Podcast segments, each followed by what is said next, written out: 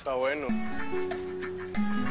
Debido a la pandemia y a causa de los centros educativos, los jóvenes no han podido salir a ver el paro en su carne propia. Por lo cual, dígame, ¿usted cómo ha vivido el paro nacional desde su casa? Bueno, pues referencia como yo he vivido el paro nacional desde mi casa, bueno, ya que los jóvenes de hoy en día, que no somos mayores de 18 años, no podemos salir a protestar porque no tenemos derecho, o sea, podemos tener el derecho a protestar, a luchar por nuestros derechos, por nuestros deberes, por las cosas que de verdad son de nuestro país. Pero nosotros no podemos, sin la, autorización exclusiva de un familiar, de un acudiente, de una persona que nos acompañe en las marchas. Yo vivo el paro desde mi casa apoyándolo, así no sean marchando como todos lo hacen. Pero desde aquí en mi casa yo apoyo el paro. No lo apoyo, digamos que, ay, vamos a destrozar las cosas que están haciendo. No, nosotros si vamos a hacer un paro tenemos que ser pacíficos, no ser, no ser vándalos como estamos haciendo hoy en día. Dicen que, ay, es que los jóvenes no tenemos futuro. Los jóvenes somos el futuro de otras personas. Además, las cosas que están pasando hoy en día son causa del mal gobierno que estamos teniendo en estos años. Y desde mi punto de vista, apoyo totalmente el paro desde mi casa.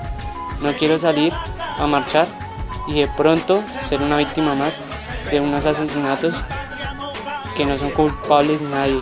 Nadie es culpable de las muertes de las personas. ¿Por qué? Porque los policías, los militares no votan. Los menores de edad tampoco votamos. Los que votaron fueron nuestros padres, los que tienen 18 años. Por eso no podemos salir a marchar a buscar algo que no es de nosotros. Eso lo tienen que Muchas gracias por la pregunta.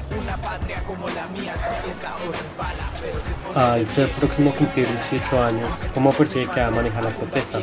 Ya que al cumplir 18 años se abren varias posibilidades en su vida. Bueno, ya al cumplir los 18 años, o sea, tengo derecho al voto, tengo derecho a muchas cosas, ya soy un ciudadano más ante el gobierno, por decirlo así, aunque somos jóvenes. Voy a empezar a hacer uso de mi derecho al voto. Voy a hacer uso al derecho a la protesta. Voy a hacer uso a muchas cosas ya siendo mayor de edad. Bueno, yo cómo afrontaría las situaciones que se vayan a presentar de aquí a que cumpla 18. Bueno, yo las manejaría de una manera pacífica, inteligente y algo que a mucha gente de pronto le puede causar risa, saber hacer las cosas porque yo no puedo salir a la calle y decir no, yo apoyo y que no, porque yo que tengo 18 años, entonces salgo, me hago arrestar, me hago meter a la cárcel solo por salir a protestar. No, uno hay la protesta, hay muchas maneras de uno manifestar las cosas y muchas también que digamos como manipulaciones a nosotros nos pueden manipular por, los, por lo que somos jóvenes. Ya soy próximo a ser un ciudadano más del mundo exterior y pues nada, manejar las cosas con calma y con las situaciones que se nos presenten, pues saberlas utilizar y no dejarnos llevar por las opiniones de las personas y seguir, seguir adelante y cada paro que haya ir pacíficamente y demostrar con, con hechos lo que está pasando y, y con otras expresiones no con el vandalismo, no con matar a los policías, no con hacer asesinatos.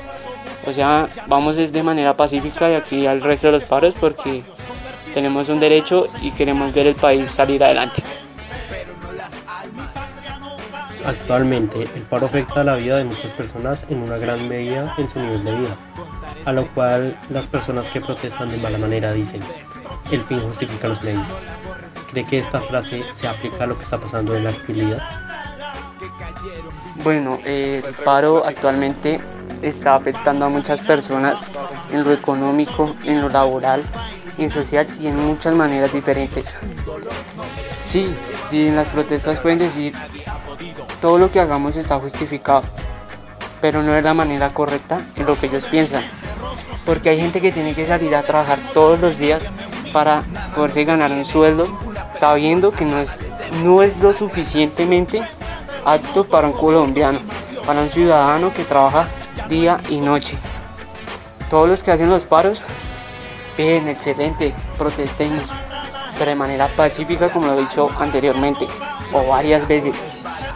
No hay que utilizar la fuerza, no hay que utilizar el vandalismo, porque sabemos que todo lo que dañamos, ¿quién lo paga? Nosotros mismos con nuestros impuestos, con todo lo que estamos haciendo. Obviamente, para el beneficio de los que están haciendo el paro, es bastante grande. Dando a conocer que nosotros, ay no, que somos berracos, que no sé qué, que no nos vamos a dejar ganar de un gobierno. Pero negociando, dialogando, hablando podemos llegar a acuerdos, podemos llegar a consensos, podemos llegar a muchas cosas mejores que estar dañando nuestro propio país. Por eso hay que también saber hacer las cosas. Porque si nosotros salimos al paro a protestar es pacíficamente, con expresiones artísticas, con la música, con la danza, no con el vandalismo, porque el vandalismo lo que hace es dañar nuestro propio país, lo que hemos construido diariamente con el trabajo, con la ayuda de las personas. Y además, si nosotros los jóvenes saliéramos al paro, no haríamos lo que estamos haciendo hoy en día, destruyendo lo que le vamos a dejar a nuestras futuras familias, nuestros futuros hijos. Y muchas gracias. ¿Cuál cree que es la solución más efectiva para manejar la disputa entre el sistema político y la comunidad colombiana? Bueno, la solución que tenemos que buscar no es, digamos, la disputa que tiene el pueblo con el gobierno, no. Están luchando por quitar la reforma, o bueno, las reformas, porque no es una sola. Lo que quiere el gobierno es que se, o sea, que se acabe el paro, que se acaben los bloqueos, que se acabe todo. Sí, es necesario que se acabe el paro, sí, pero no de la manera en que ellos la quieren sacar. Bueno, los que están en el paro, o el pueblo colombiano completo, está luchando, pidiendo que le rebajen el sueldo a los congresistas, que, toda la, que, hacen con los impuestos, que le bajen el IVA, que porque pagamos impuestos tan caros, porque los que son de, de alta sociedad no pagan lo que pagan los colombianos, que no suban el sueldo, que se acaben, o sea, que se acabe toda la corrupción en este país en sí, que se acabe, que se acabe la corrupción. Y la mejor manera o la mejor solución es dialogando el gobierno, el pueblo colombiano, para que se den cuenta de lo que sufre el pueblo cada vez que nos hacen una reforma. Cada vez que nos suben el IVA, nos toca el bolsillo, sí. Pero es que el sueldo que reciben hoy en día los congresistas son de 30 millones de pesos. Los colombianos que trabajamos día y noche no ni siquiera supera el millón de pesos.